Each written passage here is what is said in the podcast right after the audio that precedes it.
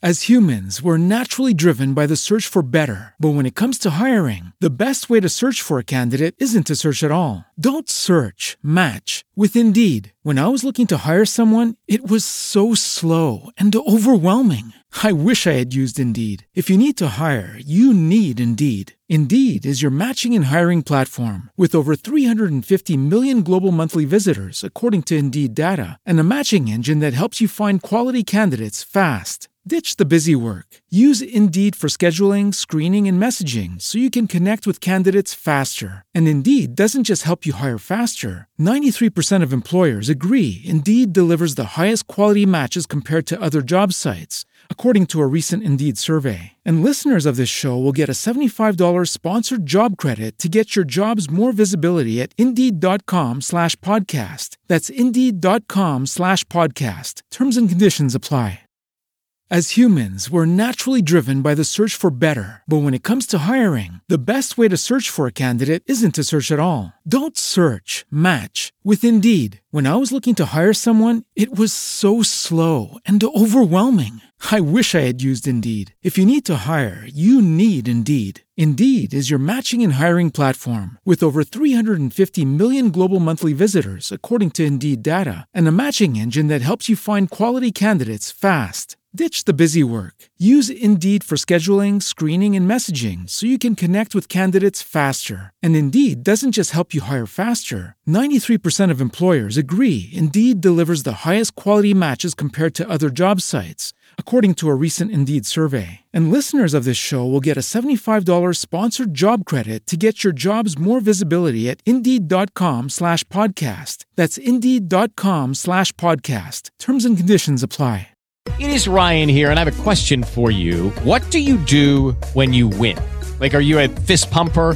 A woohooer, a hand clapper, a high fiver. I kind of like the high five, but if you want to hone in on those winning moves, check out Chumba Casino. At Chumba Casino dot com, choose from hundreds of social casino style games for your chance to redeem serious cash prizes. There are new game releases weekly, plus free daily bonuses. So don't wait. Start having the most fun ever at Chumba Casino dot com. No purchase necessary. V G W. Void where prohibited by law. See terms and conditions. eighteen plus.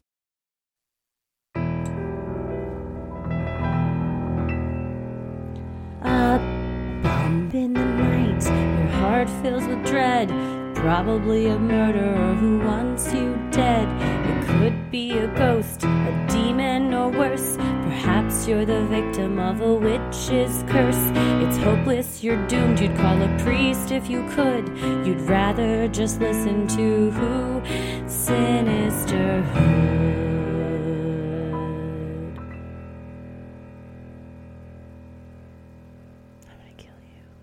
Welcome to another edition of Freaky Friday. Ooh. We tell your odd but true stories. And Christy, you have curated quite a selection today. Thank you so much. Um, I'll tell you what, one of these kept me up for hours last night. It's a mystery. Uh, it's at the very end.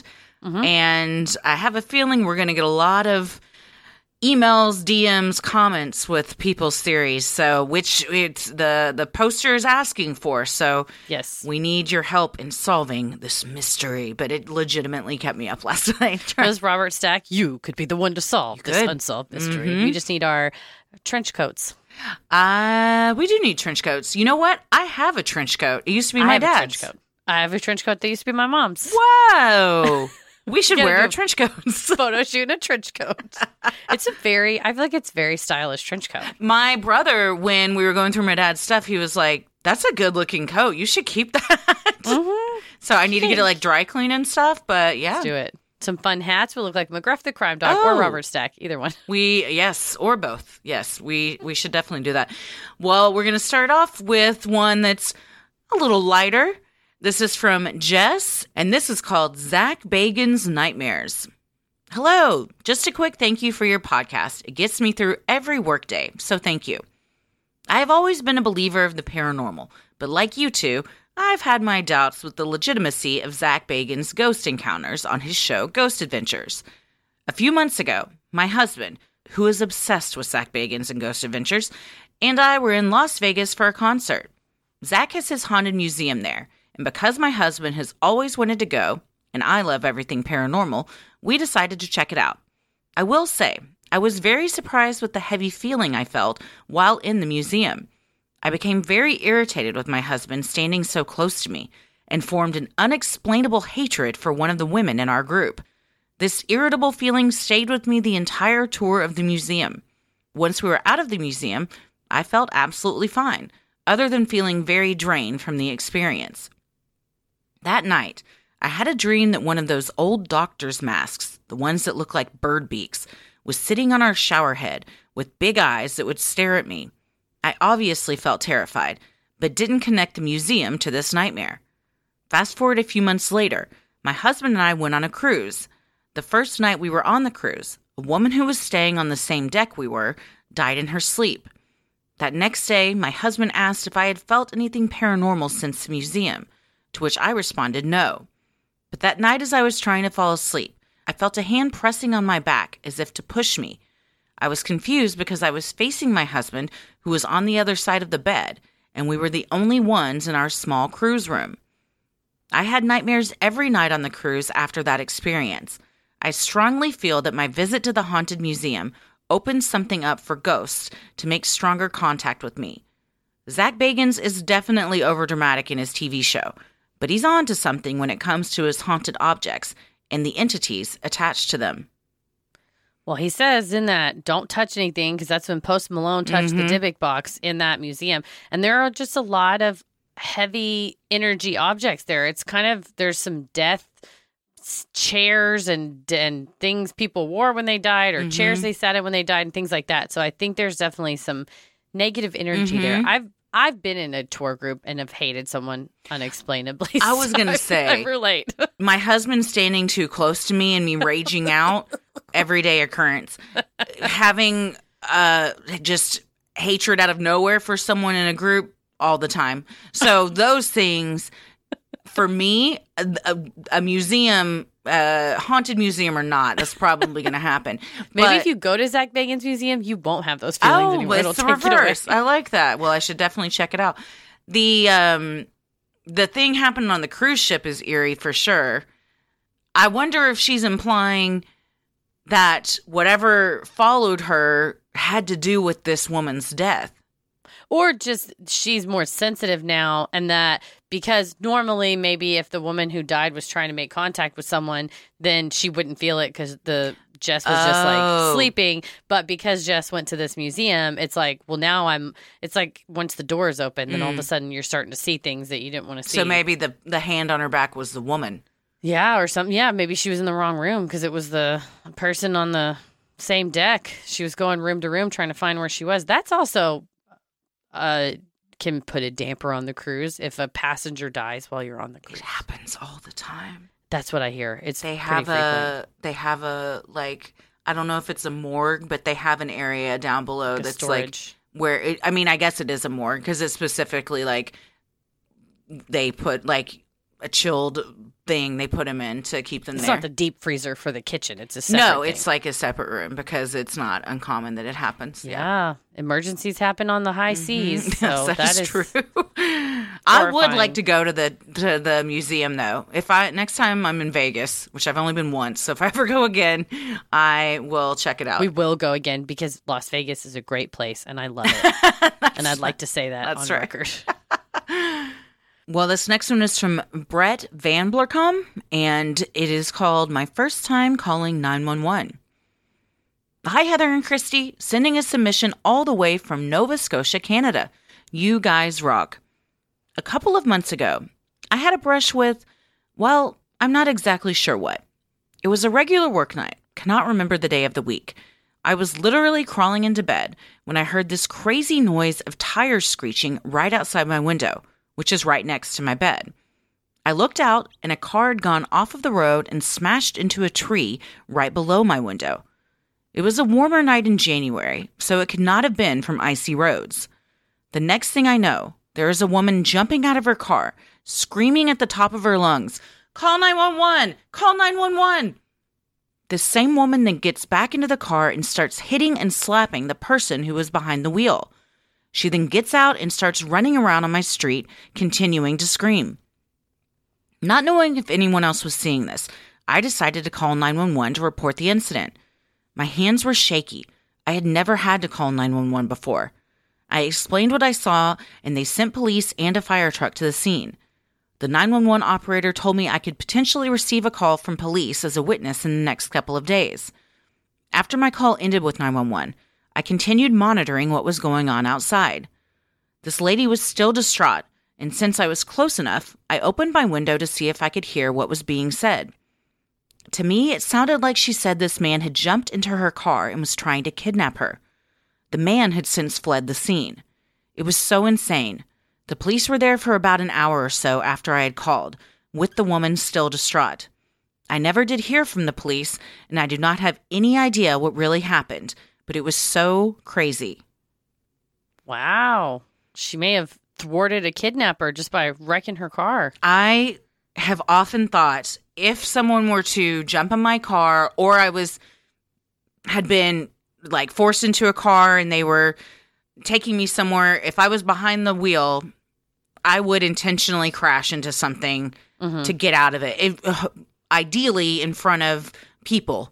Yeah, a house, or like you said, hit a car but not hard enough to hurt the other mm-hmm. person, or hit a building that's, you know, a restaurant or something where you can not damage and hurt people inside, but it's at least enough people to come out and be witnesses. I would, yeah, or like a, a stop sign or a yeah light uh, traffic light pole or something like that. Yeah, something where it's like an intersection mm-hmm. that other people are going to see. Yeah, for sure. For sure.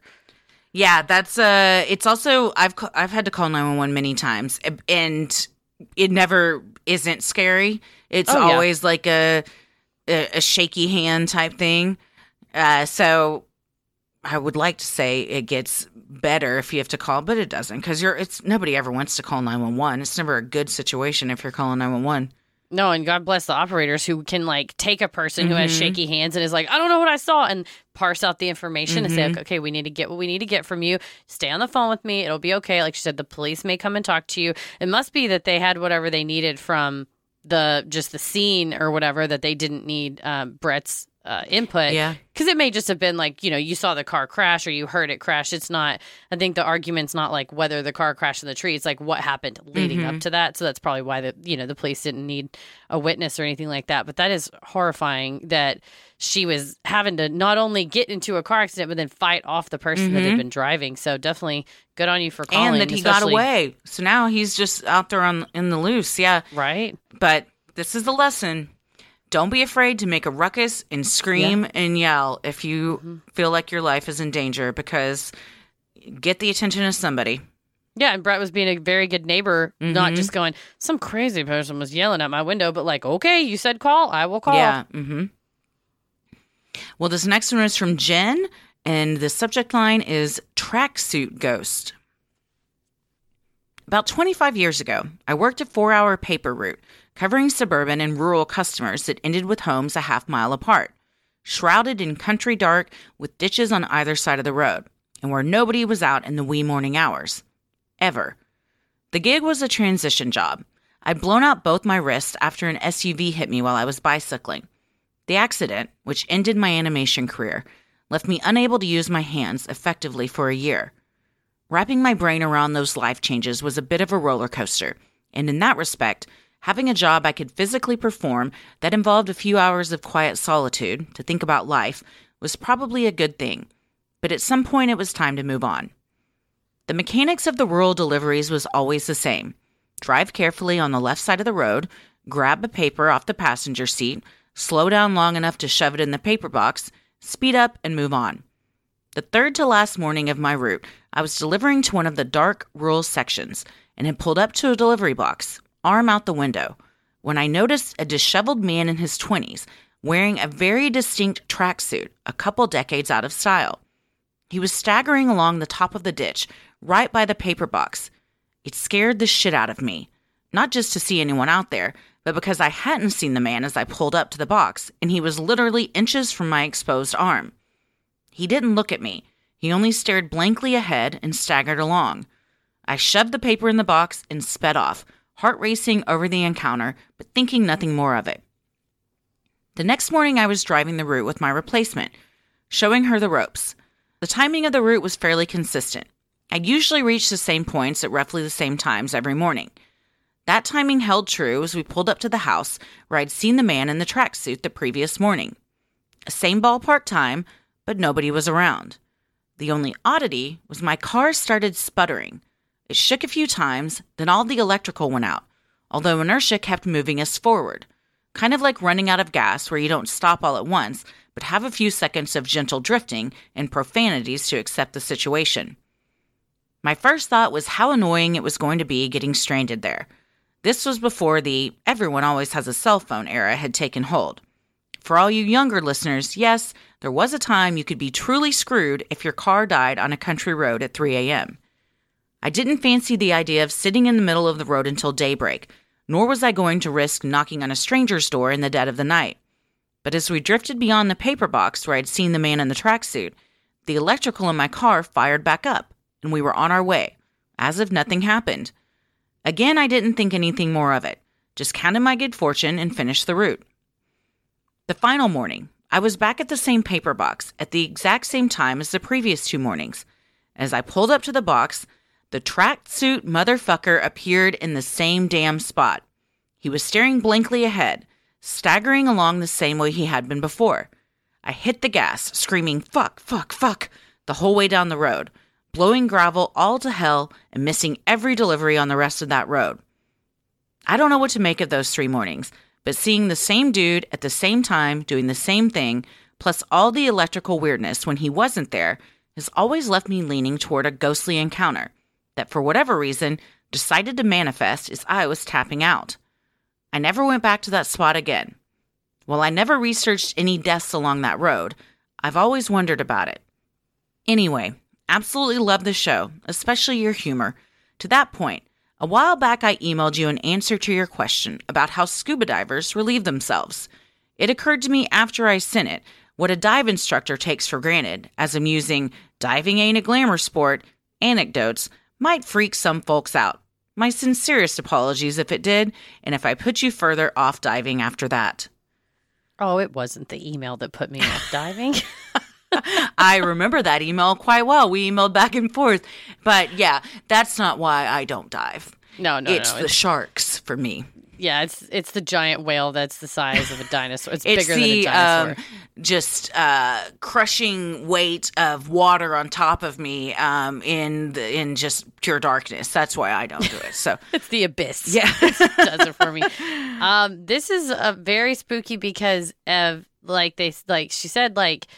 researching if there was a death along the road or something. I mean, you hear about phantom hitchhikers, but being in a tracksuit in the same spot near a dark area with a ditch, that could be some sort of a residual spirit that died very suddenly. My you know? thought was it was perhaps an unhoused person or someone just that was um, struggling mentally that was living around the area. Because we see a lot of unhoused people, the same people in our area all the time. Like that's, mm-hmm. They post up at the same spot. So maybe he had a routine of walking. I don't know. Maybe it was in an area where it would have been really, really bizarre for someone to be out there like that. Or a neighbor jogging and they're, it's three o'clock in the morning. They just look rough because they're jogging. I mean, early. I would if I was jogging at any time, but especially yeah. three a.m. So yeah. Yeah. Well, but uh, yeah, the, the car dying is definitely weird as well. All right, well, this next one we have is from Grace, and the subject line is Nighttime Visitors. Hi, ladies. I'm obsessed with the Freaky Friday stories. Keep them coming. I have several stories I want to share, but this one is definitely my favorite. So, some background. I grew up in a small town, and my family's home is located in the middle of a one hundred acre farm, bordered on two sides by a river, and located at the end of a dead-end road with no neighbors other than my grandparents at the time of the story. My house was built on a hill, so the front is one story, but the back is two stories. My childhood bedroom was in the two-story part and on the corner of the house with a window on two walls. This story takes place when I was four years old, and no one ever told it to me until I was in my early twenties. I've asked many times since then to hear it again, and it never changes. Okay, so, occasionally, over the course of a few months, I'd been waking up in the night and reporting that I was seeing monsters in my bedroom. Specifically, I was seeing the Joker guy in the mirror over my dresser.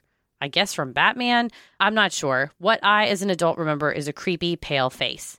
It didn't happen often, and my parents assured me it was just my imagination and would tuck me back in. But then, something happened that changed their minds. This happened in the winter of nineteen ninety. My parents were Southern Baptist types and had hosted a Sunday school party on the night in question, meaning there was no alcohol involved. They had put me to bed as usual and then finished up their shindig and sent their friends home. After going to bed themselves, my mom woke up to find my dad standing stark-ass naked, her words, staring out the window. The window in their room faced the same direction as one of mine. She asked him what it was, and he said he didn't know. She got up to look, and according to them both, it was an unidentifiable, bright light in the sky. When telling the story, my parents always described the way they felt, inexplicable desire and longing to get close to the light. They went outside and started walking across the field toward the light, but say they never seemed to get any closer. They say it was just there, hovering in the sky, super bright, but nothing else distinguishable about it. Again, this is the winter, and they were both naked and barefoot, but that did not stop them. They just kept trying to get close to it until, all of a sudden, it just vanished. Poof, gone. This is the part of the story where they talk about the way they felt again. This time, they were completely devastated that it was gone. My mom likes to say she sort of fell in love with it, which I find to be a very strange detail. Also, for the record, my dad, now deceased, confirmed every word of this story, despite zero percent believing in aliens, paranormal, or even religion at the time. So then, with the light gone, they just go back to bed. Over the next few weeks, they find out other people in our small town had also seen it. Someone in their church group saw it, according to his wife, my mom's bestie, but he didn't believe in that shit, and for the past thirty plus years has refused to speak of it. Another guy that worked with my mom had been drinking and was on his way home from the bar coming down the interstate when he saw it and made his wife pull over, jumped out of the car, and started running towards it. He said he felt the same urge to get closer to it. So back to little kid me and my I'm seeing a Joker in the mirror nightmares. The day after the incident, I reported the same experience, only this time it wouldn't go away. So I got up, put my blanket over the mirror so I couldn't see it anymore, and went back to sleep. It hadn't happened in a while, but the fact that it happened on the same night as their experience completely freaked them out, though they didn't want their little kid to know that. So much so that despite having a five-bedroom house, they started having me sleep in the other bedroom with my older sister. I never moved back into that bedroom, even though it's the biggest one. It always just creeped me out when I got older. All through high school and college, I avoided it. Now that I know the whole story, I'm definitely not sleeping in there. Sorry this is so long, but it's just such a crazy story. I try to get everything in there. Thanks again for being awesome. Mom and Dad be sleeping naked. Hell yeah. Just running butt naked and barefooted through a field of Grace. You're, they were, that night, they couldn't get enough of that light. That light, I mean, had, that light was calling to them. In the dead of winter. Yeah. That's cold. It's, uh, yeah, it's, this is very alien-ish, especially if multiple multiple people see it, and you hear from people that claim to see that light that it is very inviting, and you you can't really explain explain it. You know what's Travis weird? Walton I was it. just earlier thinking about um uh Close Encounters of the Third Kind, and how like this, they can't explain it, why they have these uh, these visions and they want to get to this thing, and man, drawn in. I want to see even one. No pants, just freeballing it, running towards the light. If I could see a U F O, I'd run across the field naked. Yeah, I mean, if especially, it sounds like it wasn't even a conscious choice. It was an urge of like, I love you, light. I have to be mm-hmm. near you, light. So, but I'm sure. saying, if any aliens are listening, I'll promise you right now, if you show yourself to me, I'll streak through the neighborhood. You'll show yourself yes, to them. Yes, I will. It's tit for tit. Yes. Oh, yeah. We we were, Tommy was watching Arrival the other day, and I was just watching part of it. That's such a good movie, first of all. But I was like, God damn, I want to communicate with an alien. Oh, yeah. So they, bad. You'd be the a one. Nice you'd one. Be the one. Not a not like a mean one. Not no, a Cloverfield alien. No, not an alien alien. No, with, or um, that alien. Yeah, Weaver. the yeah, alien. Those are the bad ones. Well, thank you, Grace. Um, the next one is from Leanne. Not my Leanne, because there's one E missing. But mm-hmm. Leanne, and the subject line is Ouija found my uncle. In nineteen ninety-three, I was fourteen when my favorite uncle suddenly went missing. He left for work one morning and was just gone for three months. My close southern Midwest family was rocked. My dad, his brother, wasn't sleeping. My aunts, his sister, were posting flyers and talking to reporters. The police were following every lead they got. It was pretty unheard of that someone in our area would just disappear. One night, my cousins and I were having a sleepover, and I suggested we get the Ouija board out. After asking all the typical fourteen-year-old girl questions, who will I marry? Does Johnny like me too? Etc., et cetera. I bravely asked, where is Uncle Bobby? The oracle just kept spelling underwater over and over again. We were nowhere near water, so we all kind of marked it up to, well, this is odd, and went to bed. A few weeks later, my uncle was found in a creek. He had driven off the road on his way to work that morning, hit a guardrail, and was killed instantly, but was thrown from the car into the creek, and the car landed upside down on top of him. The creek was high, and it was early when the accident happened, so there was no witness or evidence. He was only found because the water had receded, as it does seasonally, and someone saw the tires of his upside-down car. There he was, underwater, just as Ouija told us. I don't think any of us ever mentioned it to our parents.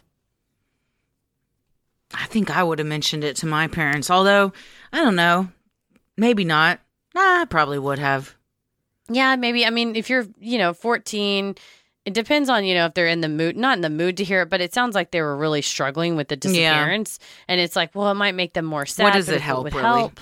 They yeah, also well, might be like, why are you playing with that thing? Also that. But also, why are you playing with that thing? That is, uh, that is interest. That's interesting. Yeah, that's definitely... Um, as a kid, I think that's kind of like your way to deal with it too. Maybe like emotionally grapple with it of like, well, this thing can provide answers. And let's ask it what we're all really wondering. Mm. It's a really hard thing. Well, thank you, Leanne. And our last one we have is from Sammy. And the subject line is The Stranger Who Had a Key to My Apartment. I moved into my apartment in twenty twelve. It's a studio one block from the beach in Southern California. And my apartment is one of eight units in our building that has had multiple property management and ownership changes over the years. I live alone, and I've never given a copy to my key to anyone. Some relevant background on me before continuing. I'm a flight attendant, and although I live in the Los Angeles area, for a few months I was based in San Francisco for work. That means I commuted to work via airplane from L A X to S F O for all my trips. You might assume that flight crew are rarely home, and that is true, even if they're based at their home airport. But crew members who have to commute to another airport are home even less because they're using their days off to fly to and from work. So back in twenty eighteen, I'd been living in my L A area apartment for six years at that point, and I was commuting to S F O on a regular basis, so I was barely ever home. I would often be gone for five plus days, back home for one or two days, and then gone for another four or five days again. One Sunday afternoon that June, I was enjoying a rare day off at home. It was the middle of a beautiful sunny day, and I was sitting on my bed facing my front door, which was closed and locked. Suddenly, I heard a slight noise out front, but initially didn't think anything of it, as I always attributed any small clatter to my next-door neighbor because our apartments are so close together. That is, until I noticed my doorknob turning. I jumped out of my bed and went straight for my front door. As I opened the door, I found a man placing a key into the lock of my doorknob. I yelled, "Can I help you with something?" The man looked stunned, confused, bewildered, and bamboozled. Not threatening at all, he replied, uh, the police gave me this key when I got out of the hospital," while giving me the key he had in his hand. "Well, I live here," I said again. Uh, sorry, he said as he turned around and walked away. When he was gone, I took the key to test it if it worked on my door. And sure enough, it was a completely working key to my apartment. It was a single key on a keyring that had a tag on it with my property management's logo displayed, as well as both my address and October twenty ten handwritten on it. It looked like the type of key you're given by a landlord to view a vacant apartment. As a reminder, this incident occurred in twenty eighteen, and I had moved into the apartment in twenty twelve, two years after the date on the tag. This begs the question, has this working key to my apartment with my actual address handwritten on the keyring just been floating out there in the universe for eight years, six of which I've been living here? I might as well have had the G P S directions for any stranger to have while we were at it. It took me about ten minutes of trying to process what had happened when I realized it'd probably be a good idea to call the police. They tried to look for the guy, but unfortunately, I wasn't much help in giving a description because I hadn't paid much attention to where he went when he left. Did he leave on foot? Was a car waiting for him? No clue. He honestly looked just as surprised to see me open the door as I was to see him standing there. Because it was a Sunday, the property management office was closed, but I went into their office the first thing Monday morning. I handed them the key and described what happened. They told me that while it's absolutely their policy to change the locks every time a tenant moves out, they had only taken ownership of my apartment building in twenty sixteen and couldn't speak to what happened in twenty twelve when I moved in, or in twenty ten, the date of the tag. They pulled files that should have had records of all previous tenants, but only found records for someone who lived there from two thousand seven to two thousand nine and two thousand eleven to twenty twelve. And then for myself, who moved in twenty twelve. There was a gap for any record of who lived there in twenty ten. There really isn't any proper conclusion to this story, other than they sent someone out to change my locks immediately. The identity of the man will always be a mystery. Now on to the what-ifs and the loose theories.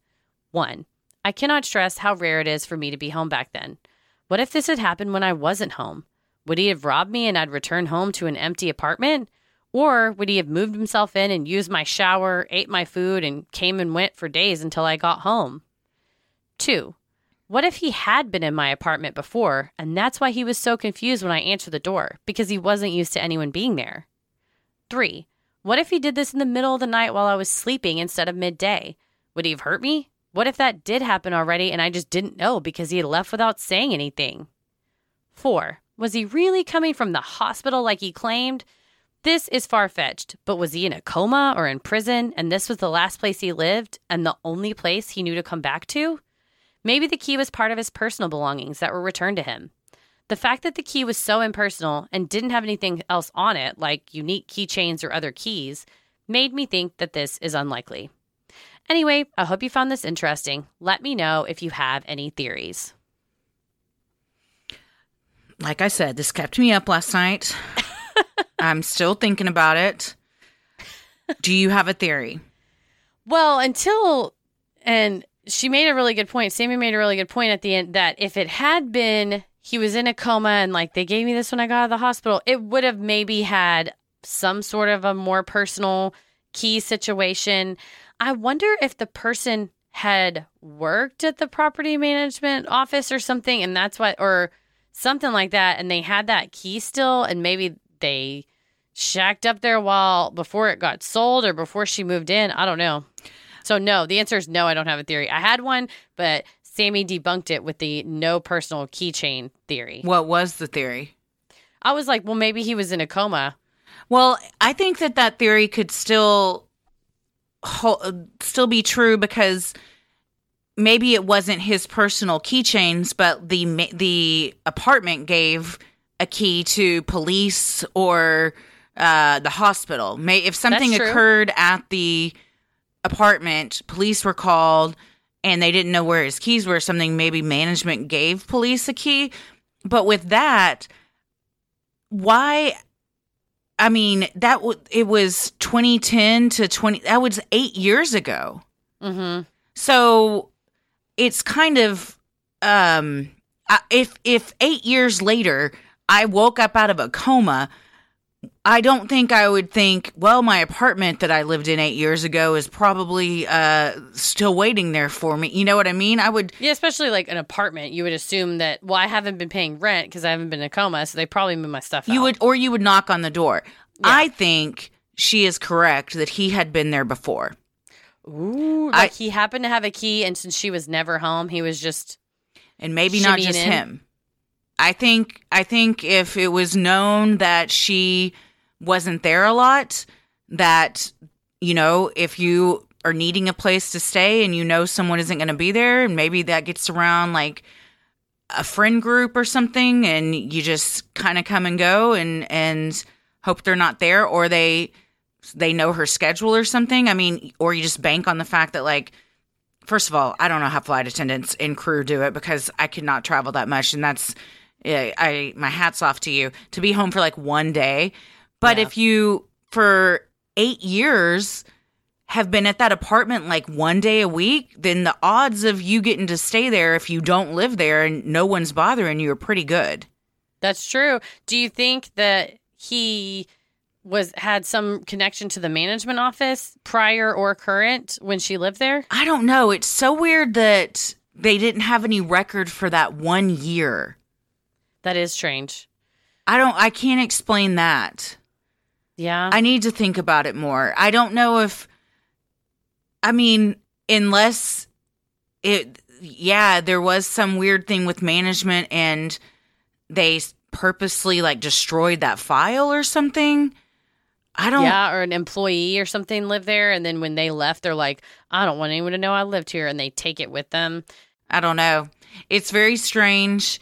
It's also very creepy to think this key has been floating around with your address on it for eight years. But I do think that my gut says it wasn't the first time. Certainly. And maybe if the person, if it was a stealth situation, not a brazen, well, I have a right to be here. This is just a, and mm-hmm. you, I think you would know it wasn't a model apartment when you, you can tell the difference, you know, mm-hmm. when you have those like cheesy flower pictures on the wall versus like pictures of actual people. Mm-hmm. So if it was a stealth situation, to your point, they would probably be very careful of like, I'm going to put everything exactly mm-hmm. back and I'm going to take a picture before I touch anything and then make sure it matches before I leave kind of thing. Mm-hmm. Yeah. But, is spooky because it's it's a weird thing to if it wasn't true they gave me this when I got out of the hospital, it would be a weird immediate um go-to, you know, like if he was lying or something I would just be like, oh sorry, um my mistake, you know, and like run off or something. But she said he seemed super confused, so uh either he really hadn't been there before, but he had been told like, this is go there, get on your feet for a couple days or something. That's, I, I haven't fully fleshed it out, but that's like what my working theory is. My whole thing was, I think it was his apartment. He was in a coma or in a, some sort of hospital situation. And that when he left, if he had just had a key in his belongings, I don't think they're going to be like, well, your apartment wasn't there anymore. Sorry. You know, it's just like, here's all your shit. Bye. And then you're like, well, the only thing I have is this key with this address, so I might as well go to it. Wouldn't you knock on the door first? Uh, well, he's being in a coma for eight years. You don't. Maybe you don't know how long you were out for. Uh, then the doctors haven't done their job. If you wake up from a coma, first of all, and they just send you by yourself, I would yeah, hope bye. your family members would, would accompany you or something, or that someone would have, maybe you didn't some have sort any, of but, like some some person to help you as you leave. Yeah, I, uh, I if I had just woken up from a coma eight years later, I personally would not show up at a home and just try to walk right in. I think I'd knock first because I'd probably assume that uh, I didn't live there anymore. They moved on. They moved on while Especially you were Especially an out. apartment. Like while you were sleeping. Classic film. I know I've seen Sandra Bullock. Bill Pullman. I've seen Hot seen part Bill of it. Pullman. I don't think I've... Did somebody get into a coma? They fell into in front of a train or something? In the subway, yeah. yeah. In his head. It was Peter Gallagher yes. with those eyebrows. Eyebrows. Good Lord. I don't know why she thought Peter Gallagher was so hot when Bill Pullman was clearly way hotter. And she was... engaged to him, but he she goes into a, token a coma. Taker. She was a token taker, and she just had a crush on Peter Gallagher because she thought he was hot. Oh. And she jokingly would be like, "That's my husband. That's my husband." Or we're gonna get married someday. And she says that she she helps him go to the hospital, and then as they're taking him away, she's like, "Oh, we were gonna get married," which was just her like she would joke with her best friend yeah. at work that that was like her future husband. And the nurses were like, "That's his fiance." Oh, and then the family meets her, and it's a wacky case of mistaken identity. Who who's Bill Pullman? The coma guy's brother. Uh oh. There sparks fly while mm-hmm. coma guy's out, and then he wakes up and turns out he's kind of an ass. So I'm gonna assume she gets with Bill Pullman. Oh, does she? Well, good for her. Well, these were all very interesting. Um, if you've got theories, comment on uh, Instagram or or uh, send an email or something, and we'll do an update on our next one with everybody's most um, And maybe there's a bunch of theory. Like, if everybody's like, no, it has to be this, then we'll talk about it. We'll talk everybody, bet, about I everybody's bet. theories. We got sleuths. We got sleuths on the case. Yeah. Somebody, yeah. Honestly, with more information, probably somebody could get to the bottom of this. But Certainly. that's up to uh, Sammy if she wants to reveal more information. So we can, we can, we'll solve this mystery. We'll solve with it. Your help and our cool trench yes, coats. Yes, and our trench coats. Well, thank you again to everybody that sent in a Freaky Friday story. If you have an odd but true story, maybe you've encountered Bigfoot, you've seen a U F O, you had a brush with true crime, or you've felt the presence of an otherworldly being, send them in at Sinisterhood.com slash Freaky Friday. We love providing Sinisterhood to you at no cost, so if you like what you hear, consider supporting the show by donating to our Patreon. We're a small operation, creating the show for you by researching, writing, and recording and producing it ourselves. Any amount is sincerely appreciated and helps offset the cost of making and hosting the show. As a thank you, you'll also get some sweet perks like ad-free episodes, a Sinisterhood sticker, membership to our exclusive Patreon Facebook group for those in the Rolling the Airwaves and Getting Into It tier, a special shout-out on the show, a monthly bonus mini-sode. This month, it's a Murdoch update, and patron-exclusive video and audio content, including Am I the Asshole?, Relationship Advice, Judge Christie, Dear Sinister, True Crime Headlines, and a new segment coming soon, which is Off My Chest, True Confessions from Oof. Reddit.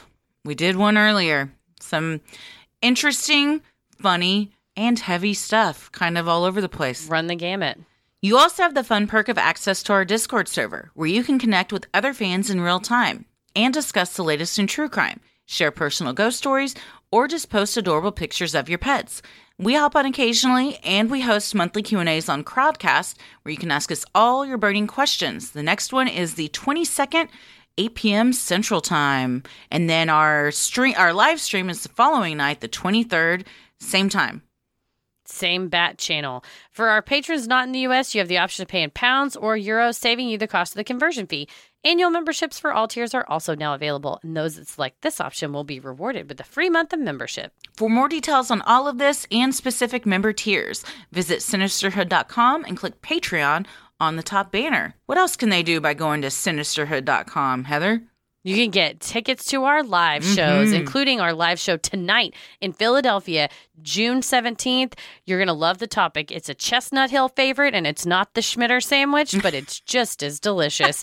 And if you missed this, if you're listening to this on June eighteenth, nineteenth, on and on, doesn't matter. You can still see us in Chicago, Milwaukee, Tampa, Orlando. We're coming to you. We'll mm-hmm. find you. You'll find us. All of these topics are kick-ass. We've all picked them, and they're very fun and cool. So they go are. to Sinisterhood dot com slash live shows, or you just go to Sinisterhood dot com and mash live shows on the top banner. If you're on mobile, there's a little hamburger menu in the top right corner. It's a little two little lines. Looks like a little hamburger. Click that.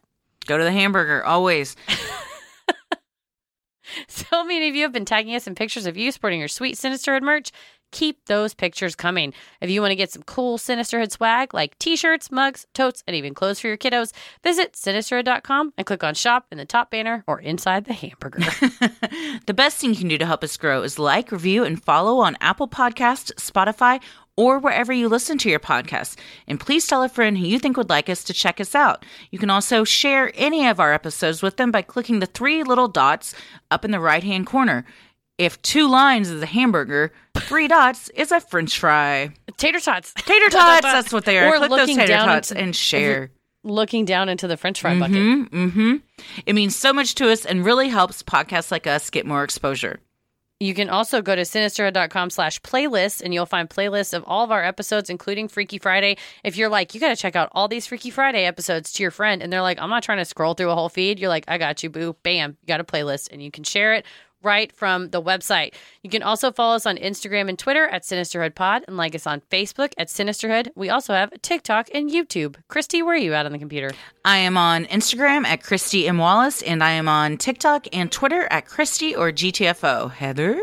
I'm on the Twitter at M C K versus the world, and I'm on TikTok and Instagram at Heather versus the world. As always, the devil rules the airwaves. Keep it creepy.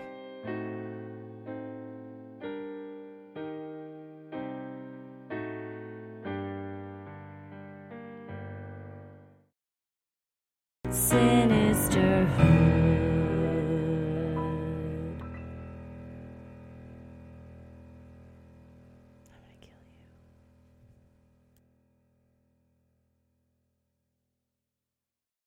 As humans, we're naturally driven by the search for better. But when it comes to hiring, the best way to search for a candidate isn't to search at all. Don't search, match with Indeed. When I was looking to hire someone, it was so slow and overwhelming.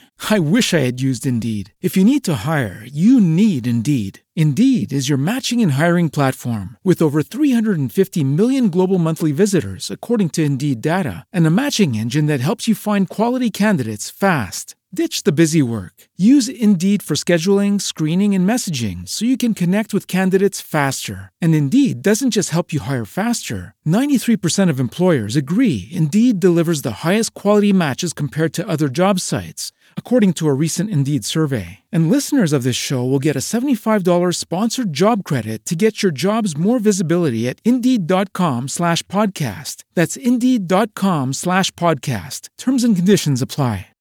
With the Lucky Land Slots, you can get lucky just about anywhere. This is your captain speaking. Uh, we've got clear runway and the weather's fine, but we're just going to circle up here a while and uh, get lucky. No, no, nothing like that. It's just these cash prizes add up quick. So I suggest you sit back, keep your tray table upright, and start getting lucky. Play for free at Lucky Land Slots dot com. Are you feeling lucky? No purchase necessary. Void where prohibited by law. eighteen plus terms and conditions apply. See website for details. As humans, we're naturally driven by the search for better. But when it comes to hiring, the best way to search for a candidate isn't to search at all. Don't search, match with Indeed. When I was looking to hire someone, it was so slow and overwhelming. I wish I had used Indeed. If you need to hire, you need Indeed. Indeed is your matching and hiring platform, with over three hundred fifty million global monthly visitors according to Indeed data, and a matching engine that helps you find quality candidates fast. Ditch the busy work. Use Indeed for scheduling, screening, and messaging so you can connect with candidates faster. And Indeed doesn't just help you hire faster. ninety-three percent of employers agree Indeed delivers the highest quality matches compared to other job sites, according to a recent Indeed survey. And listeners of this show will get a seventy-five dollars sponsored job credit to get your jobs more visibility at Indeed.com slash podcast. That's Indeed.com slash podcast. Terms and conditions apply. Hello, it is Ryan, and I was on a flight the other day playing one of my favorite social spin slot games on Chumba Casino dot com. I looked over at the person sitting next to me, and you know what they were doing? They were also playing Chumba Casino. Coincidence? I think not. Everybody's loving having fun with it. Chumba Casino is home to hundreds of casino-style games that you can play for free anytime, anywhere, even at thirty thousand feet. So sign up now at Chumba Casino dot com to claim your free welcome bonus. That's Chumba Casino dot com and live the Chumba life. No purchase necessary. V G W. Void where prohibited by law. See terms and conditions. eighteen plus. As humans, we're naturally driven by the search for better. But when it comes to hiring, the best way to search for a candidate isn't to search at all. Don't search, match with Indeed. When I was looking to hire someone, it was so slow and overwhelming. I wish I had used Indeed. If you need to hire, you need Indeed. Indeed is your matching and hiring platform, with over three hundred fifty million global monthly visitors according to Indeed data, and a matching engine that helps you find quality candidates fast. Ditch the busy work. Use Indeed for scheduling, screening, and messaging so you can connect with candidates faster. And Indeed doesn't just help you hire faster. ninety-three percent of employers agree Indeed delivers the highest quality matches compared to other job sites, according to a recent Indeed survey. And listeners of this show will get a seventy-five dollars sponsored job credit to get your jobs more visibility at Indeed.com slash podcast. That's Indeed.com slash podcast. Terms and conditions apply. With Lucky Land Slots, you can get lucky just about anywhere. Dearly beloved, we are gathered here today to... Has anyone seen the bride and groom? Sorry, sorry, we're here. We were getting lucky in the limo and we lost track of time. No, Lucky Land Casino, with cash prizes that add up quicker than a guest registry. In that case, I pronounce you lucky. Play for free at Lucky Land Slots dot com. Daily bonuses are waiting. No purchase necessary. Void where prohibited by law. eighteen plus. Terms and conditions apply. See website for details.